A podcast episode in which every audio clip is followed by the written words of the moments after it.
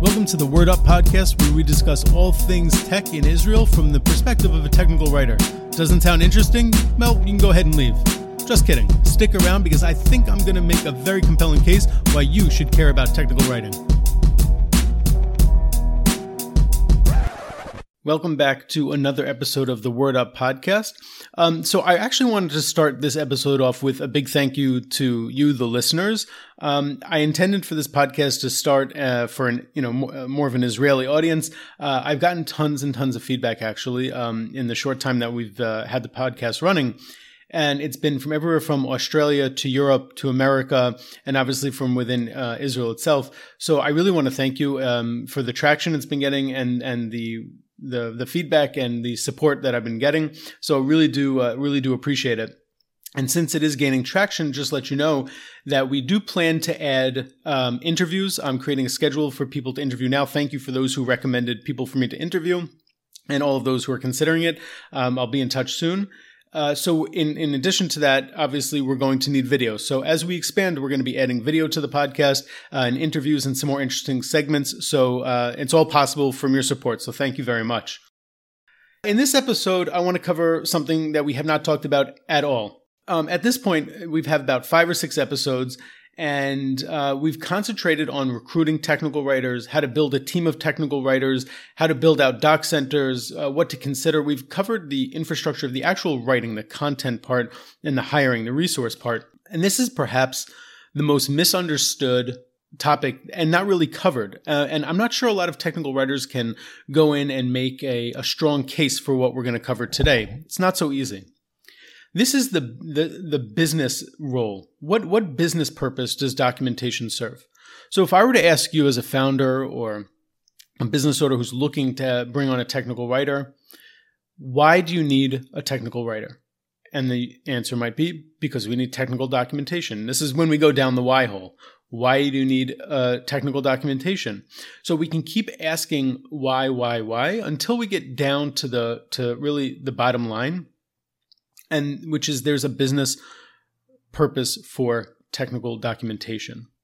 So, uh, what I'm going to do is cover three of the main areas where I think technical writing plays a major has major business impact. Um, and when it's done well, it's a positive impact. And when it's done poorly or ignored completely, it has uh, actually financial uh, loss to it. So these are this is you're definitely going to want to stick around and listen to this um, as a business owner. So the the first of these areas where technical writing really plays a major role um, in terms of business, uh, when we talk business, let's be honest, we're talking we're talking money. This is how it might affect your bottom line, um, or how much money you're expending on other aspects of of your of your organization. So the first one is onboarding. There are two groups, I would say, that are being onboarded to your product. Number one is obviously customers. Number two are new are are uh, new hires. So if you're a, a, smaller startup, you know, early stages after your seed round or or Series A funding, um, you're going to be going through. Hopefully, I hope it goes like this for you, um, like a, a hyper growth stage. And so the the way things are done uh, initially when you're onboarding new new employees, you have one person who's been around from the beginning, and they usually give a general session, explain the product, have a sit down.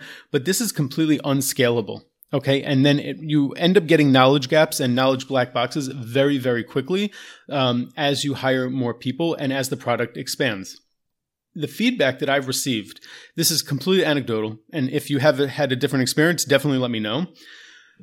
That onboarding for let's talk first about onboarding new new hires, new employees to your own company is that it's usually unstructured, right? There's no actual schedule. We're not talking about enterprises, right? We're talking more about startups and mid-sized companies that uh, you know enterprises obviously have have uh, more more uh, structured onboarding.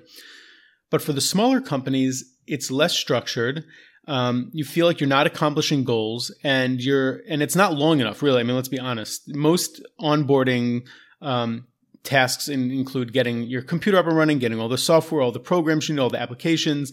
And then product training is a lot of the time it's maybe a session or two or maybe watch some videos we've put together um, and then you're you're on your own. Um, the feedback is that this is wholly you know insufficient. So, one thing that a technical writer can do is um, just some, these are some creative ideas to think what to do. Number one, when when they're onboarding, to write everything down because they write everything down.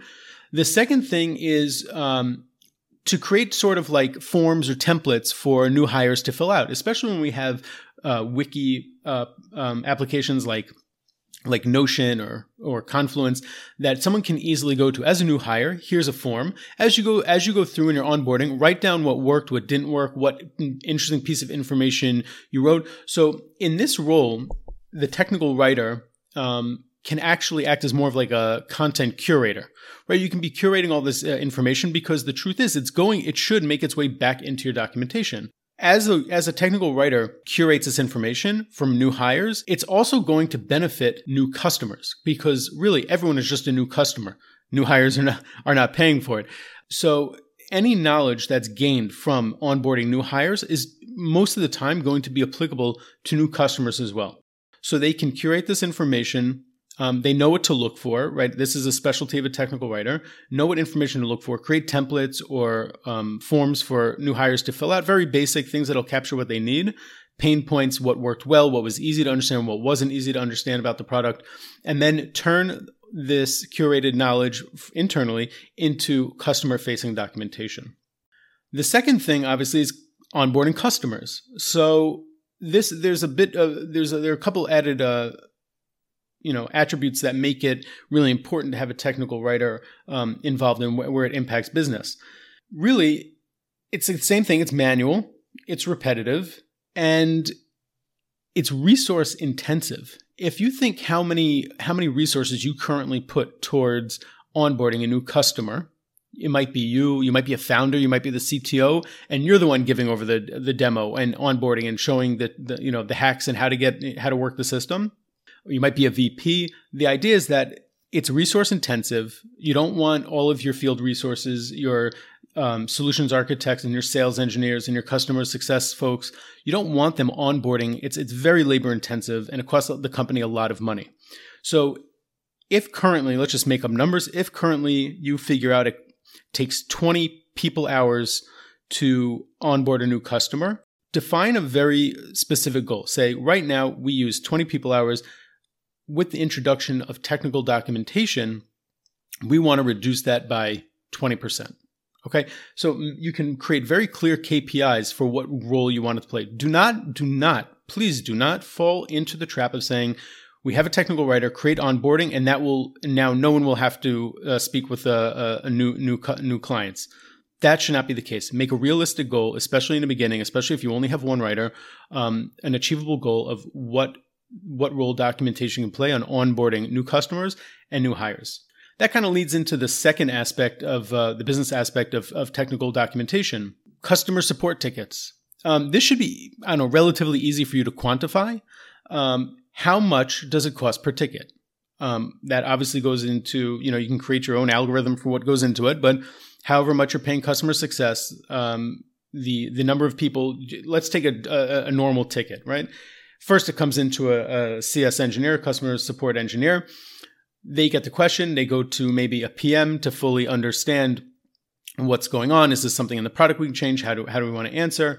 Then they go back to the developer and say, is this a technical issue? Then it goes back to a CS engineer, and then maybe documentation gets created and the ticket's closed. So there are a couple things here. Number one, you're involving lots of team members. It's taking up a lot of time. And eventually the ticket gets closed, but at a very high cost.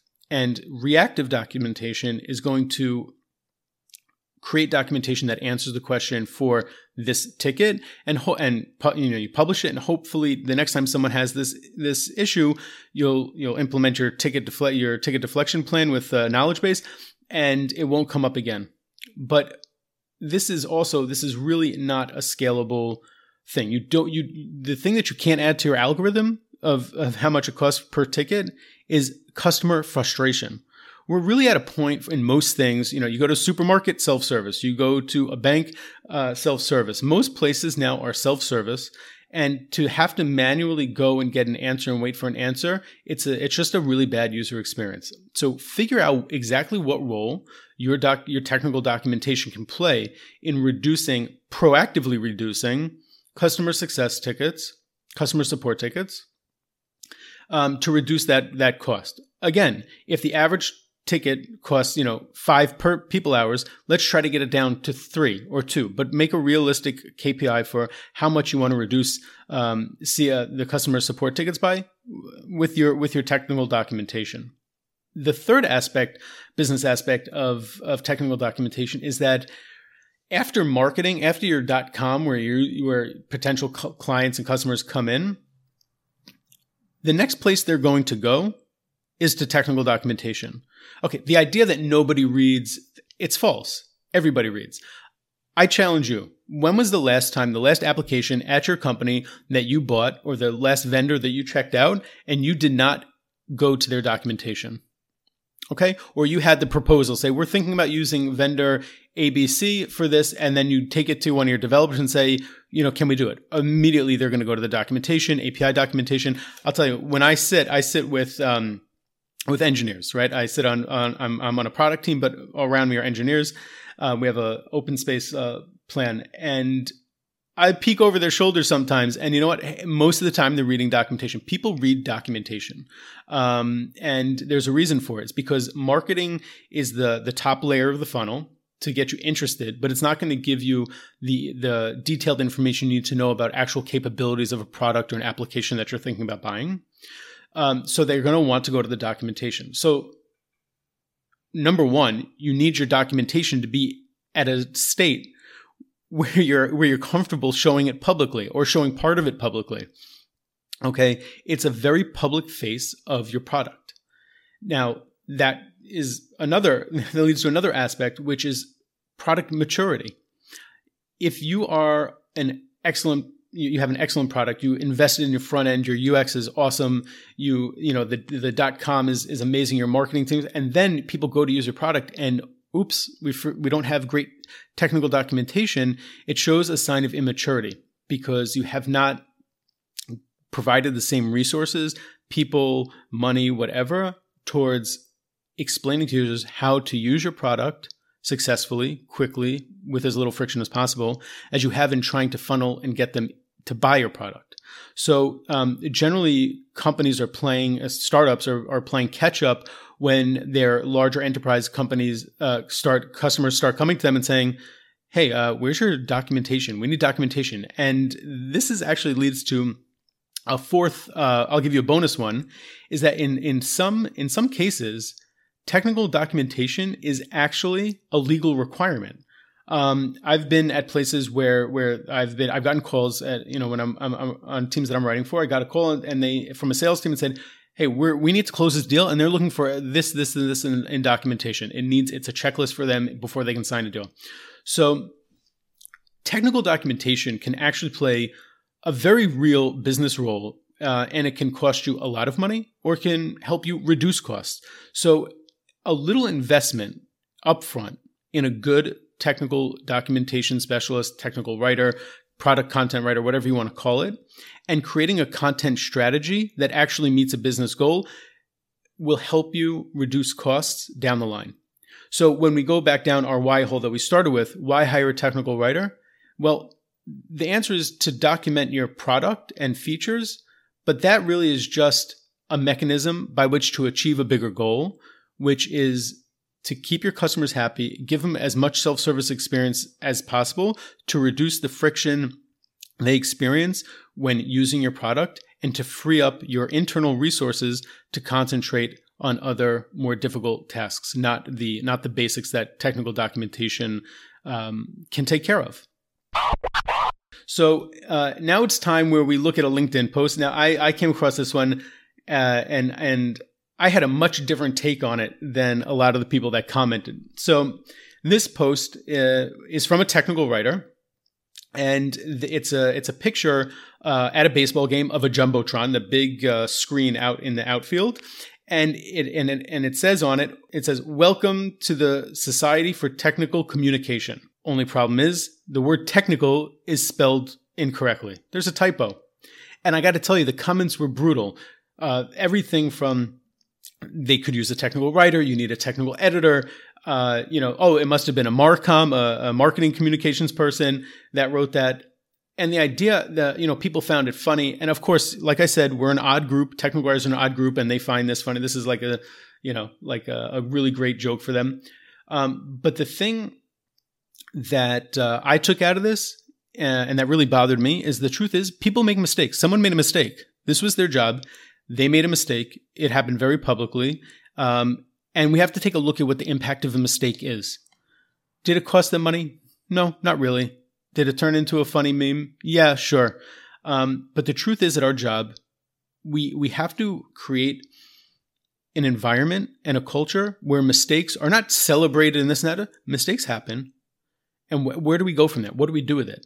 Now, I was very fortunate to have an extremely, extremely forgiving and understanding manager in my first writing job. It was at a um, large uh, enterprise, international uh, enterprise organization it was my first release, and we had to take care of localization. Now, I did not take care of localization. I didn't know how to do it. I didn't know what the process was. It was a very uh, involved uh, process with our technical writing uh, uh software that we used. And it was a very, very costly mistake. I'm, I'm not going to throw out a number, it was a very costly mistake. And uh, I had a call with her, and she explained exactly how I screwed things up. We reviewed the process and how we could improve it and what I'd have to do for next time. And then she really calmly explained that like a mistake is okay, but re- repeating that same mistake is not okay. And I think it was an excellent lesson. And I take it with me now as a manager. And I, I tell people you're allowed to make a mistake, but we have to learn from it. And the only problem occurs really when you make the same mistake again. Okay, so let's rethink how how we approach mistakes and uh, not be so brutal uh, when when it happens, even if it costs us money. As long as there's going to be a learning moment from it. Okay, now it's uh, time for the segment "Time to Retire." So um, this one has bothered me for a very long time, and some people might not be bothered by it, but um, how many times have you gone into a meeting and someone starts off and says, "Okay, I'm going to discuss. I'm going to give you the thirty thousand foot view of the I, I for some reason I, I can't stand this. Uh, you know, 30,000, 40,000, and then it's 50,000, and it's, you know, and then people correct themselves. No, no, uh, 20,000. No, I meant 30,000. Real, come on. What are we saying? What you're trying to say is, I'm going to give you a general overview of whatever I'm about to talk about. If we want to get into particulars, let's follow up in something else, or this is not the forum for it. Let's have a talk after. But, but attaching this 30,000 foot view as if, you know what? Let's just retire this word and say what we mean. I'm going to give you a general overview that's not getting into too much detail. Thank you for joining this episode of the Word Up podcast. I really hope it helped you understand the the business impact that technical documentation uh, can have, and uh, hopefully you'll be able to avoid these going forward.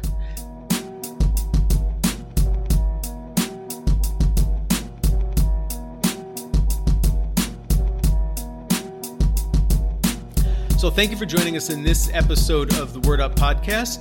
Uh, all of the information for contacting us will be in the description. Definitely send us questions, comments, what you liked, what you didn't like. And if you have any questions, we'll uh, anonymously, or if you don't want to be anonymous, however you prefer, uh, we'll go over those questions in the next episode.